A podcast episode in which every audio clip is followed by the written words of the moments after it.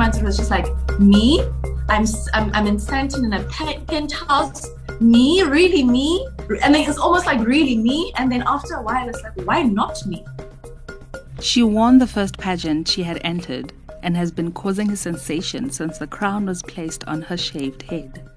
She is the epitome of the South African child.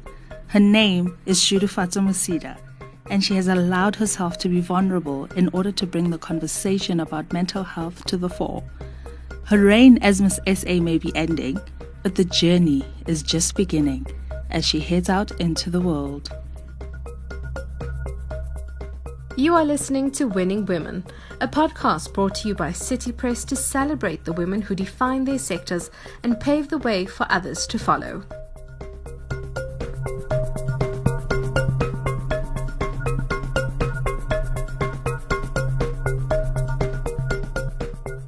I was raised by amazing women. I was raised by my great-grandmother, my grandmother, my aunt, and my mother. And all of them had the spirit of giving, the spirit of being of service to other people. I mean, we'd, we'd have children at home, um, come, come, come into my grandmother's house, come into my aunt's house, and we would all be there, bathed together, eat together, to the point where you couldn't even tell whose family it was not. Um, then my, my aunt had a passion to, to make sure that kids go to school. My aunt Cecilia, she had a passion to make sure that kids go to school. So if they were lacking in something that would hinder them from actually being educationally empowered, she would be that person that helps them. So watching that growing up was something that I will never forget, because there was um, a young lady who used to take care of her two brothers next door to my grandmother's house. And when she did that, she would, my grandmother would always make sure that she is um, a mother figure of sorts to her, and and and and and and help her where she could. And for me, watching that growing up, it made me want to have a spirit of giving, but also just have a spirit where I I I'm not only of service to myself. I don't only make sure that I, as Shudufhadzo, I'm okay, but make sure that those around me are okay. And that is being of service. That is, I feel like that is true. That is true living, in my opinion. Um, so I, I, my mother as well, with my aunt and my great-grandmother, they just had a spirit of giving, the spirit of being of service, to the point where everyone was family. We all lived together under one roof. We all sat together under one roof. And you never, you never, you never wondered who's this and who's not that person. They had a sense of community. So I remember when I was eight, I decided that I wanted to build a big haven with white walls and a blue roof where women and children can come in and receive humanitarian assistance. And as I grew older, I, re- I realized that humanitarian assistance is not enough. You can't just give people. You have to teach them how to help themselves. So then my dream became a blue, ha- a white wall um, and a blue roof haven uh, that where women and children could come in and receive humanitarian assistance, but moreover be equipped with the necessary skills and resources in order to help themselves. And that's where my passion for helping came in, because I learned from the women that came before me. They had a spirit of giving, but I wanted to take it that much, like that step further, and teach them how to help themselves. And especially when it comes to agency, help them um, practice agency as well, which is something that I have been so fortunate enough through this platform, through the many people that have helped me in my life, um, um, um, to realize that I need to, to be an agent of my own future, but also paid, uh, paid forward to the next person. Obviously, you were announced as Miss S A. This was the first time those words were spoken in October last year, that you should do a Miss South Africa. And it's been, I mean, mm. a year now since this journey began. The, the journey itself, from, I'm assuming, the shock that took place at that moment when you were announced uh, to now, what, how has that been? Has there been a change in your feeling around being Miss South Africa? I think the feeling has just settled uh, more than anything. I don't think there's been a change. The excitement and the appreciation and um, and and and all of that is still there. I think the feeling has uh, has just settled, because when something like that happens, um, you wonder if you're truly deserving. Like, why me? And then you start asking yourself as time goes by, why not me? Because I, I believe I was made for such a time as this, especially with my cause of mental health. The conversations that we are starting and moving mental health from being a taboo subject to one that's openly discussed in public forums such as this has been such an important mandate of mine. And, and now, uh, a year later, I believe that I fulfilled my purpose as Miss South Africa. And I'm so ready for my next chapter, because once you've fulfilled your purpose, it's easier to pass on the baton to the next woman who will come in and with her own mandate and, and, and, and do the work of Miss South Africa in a way that I didn't do, or in a way that she only knows how. You pass, you're talking about, you know, passing the baton on to the next person. And mm-hmm. I'm actually just thinking that, I mean, I'm sure there's so many young girls who want to actually enter the space, want to one day become Miss South Africa.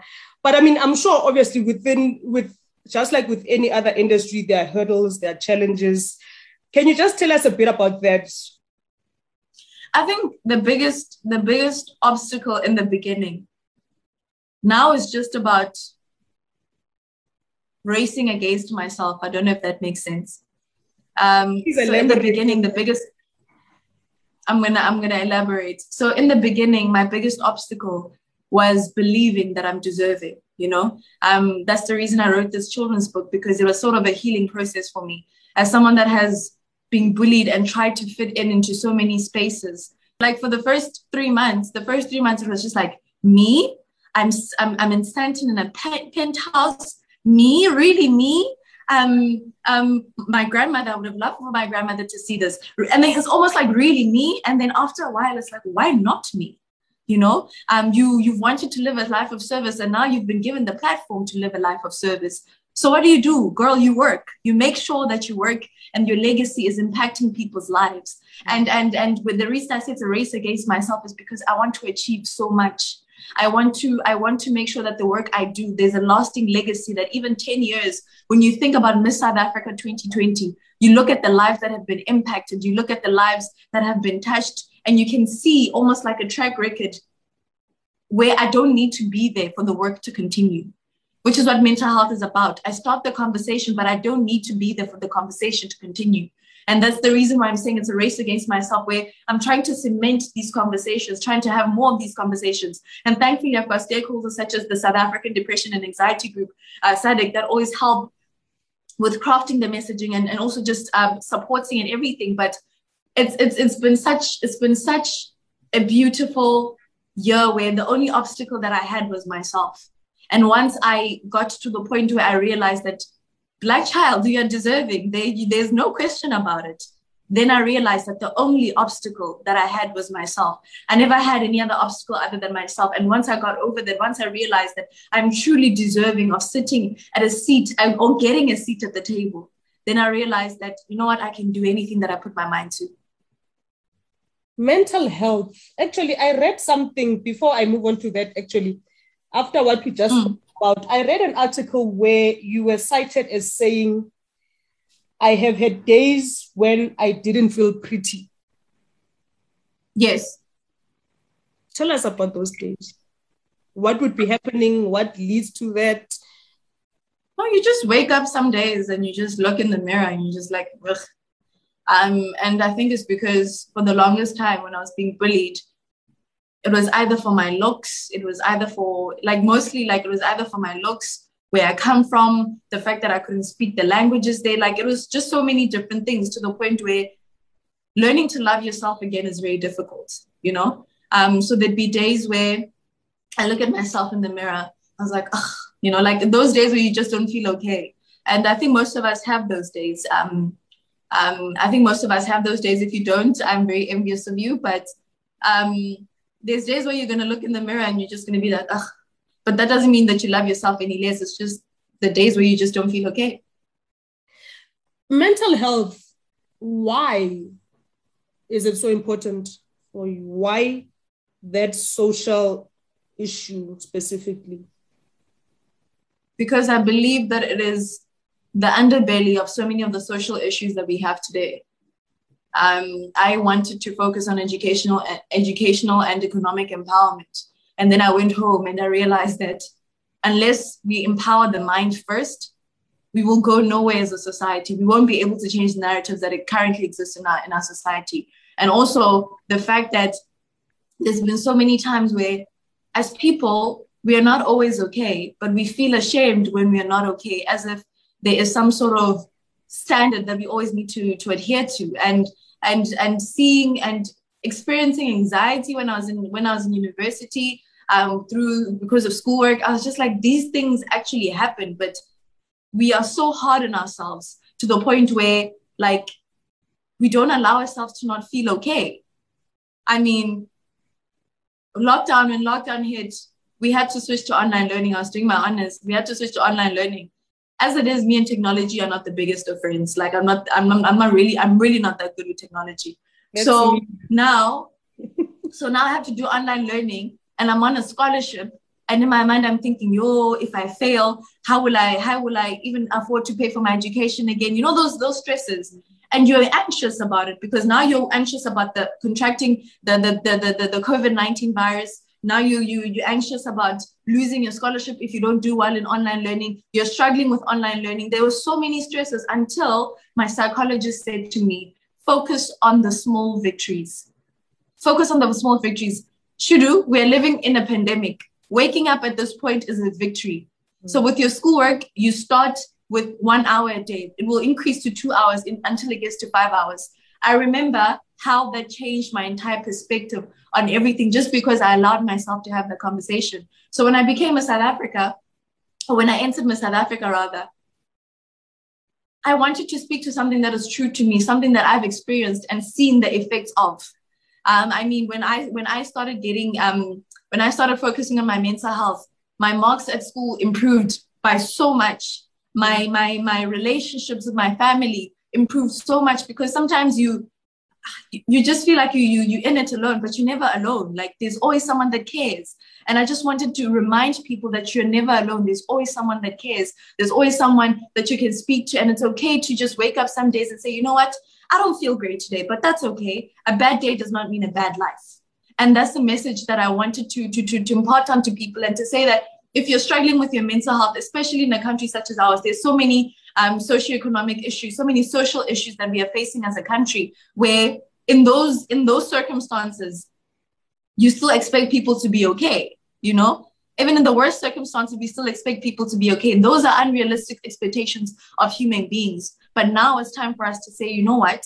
Mental health matters because according to the World Health Organization, health is a complete state of physical and social well-being, not just the, the absence of disease or infirmity. So if you go to the doctor for flu, you can also go to the doctor because you're stressed. That, that should be normalized too, because that's how health is defined um, by the World Health Organization. So, and I realized that physical health, mental health, and social health, they're all interlinked and they're all interrelated. So you can't have one without the other. So that was the messaging that I wanted to, to put forward because I know that mental health is important. I've seen it. I've seen it in my village. I've seen it. I've seen it in schools. I've seen it in so many instances where instead of just trying to address mental health head on, we vilify people, we torment people, we embarrass them, we call them names. We call them names like useless, crazy, and that's not what it is. Do you know that if someone is suffering from a mental illness, right, and they get the right help, the right medications if need be, they are fully functioning. They are okay because it's not, it's not, it's not a disability either. So I, I, I realized that if we empower the mind, then we can empower our society. We can empower people to, to, to, to, to, to, and we can address other issues in our societies as well. Uh, no, should do. Okay. So I asked you about the hurdles and the, uh, maybe some of the challenges that you experienced. What are some of the good things that we can look forward to, you know, uh, besides having my voice uh, recognized and being out there? What are some of the nice things that happen within these pageants? The nice thing that happened in this pageant is personal development, um, personal development, the children, the people. Um, South Africans are beautiful, man. Like I, I, I go to, I go to the Eastern Cape and I feel like I'm home. You know, people just want you. Like I go to, I go to K Z N and I go to wherever in South Africa and you just feel like you're home. Um, so I think the most beautiful thing about this pageant are the people, from the organization to the people that you meet, the people that you encounter, to, to, to, to also just what it, what it does for you. The person that I was a year, not, not a year ago, but the person that I was two years ago to the person that I am now, two completely different people. And that's because of the personal development that happens within this pageant as well. I mean, we've got um, a life coaching a group called the Firepower Group. We've got Neda, who does body talk, which is almost like therapy. They strive to take care of our mental health to make sure that when you're done with this pageant, when you're done with this phase in your life, you're so empowered that you feel like you can do anything. I mean, I went to K Z N in, when was it? I think it was June or something like that. Mm. And we were sitting at a table with these amazing people, and we were having conversations about anything and everything, including politics. And when we were sitting there, by the time we were done with that conversation, I wanted to be president. I wanted to be, I wanted to be president because I believed that I could do anything, and I still believe that I can do anything. And that's because boundaries, as soon as you give us women a seat at the table, boundaries are removed and we can show you what we can do. And to this day, like, I remember I was, I was in the car with the C E O of Miss S A, and I remember I was like, I want to be president. And with all my heart, it just reminded me of the childlike spirit that I have growing up, where I believed that I could do anything. Now I had that childlike spirit again, where I believed that I could dream as big as I want to. The world was my oyster, and I, as a woman, could be president.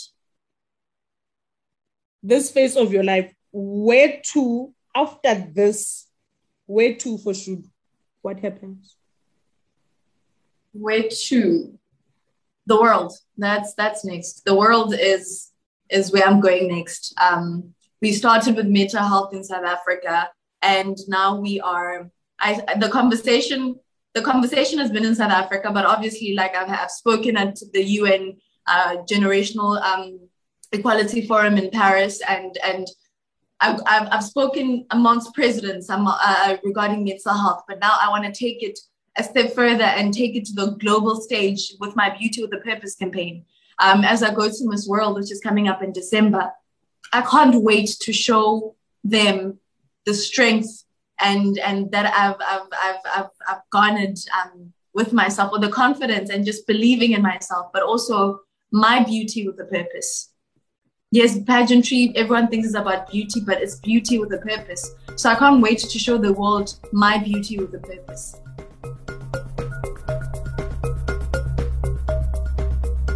Thank you for listening to another episode of Winning Women.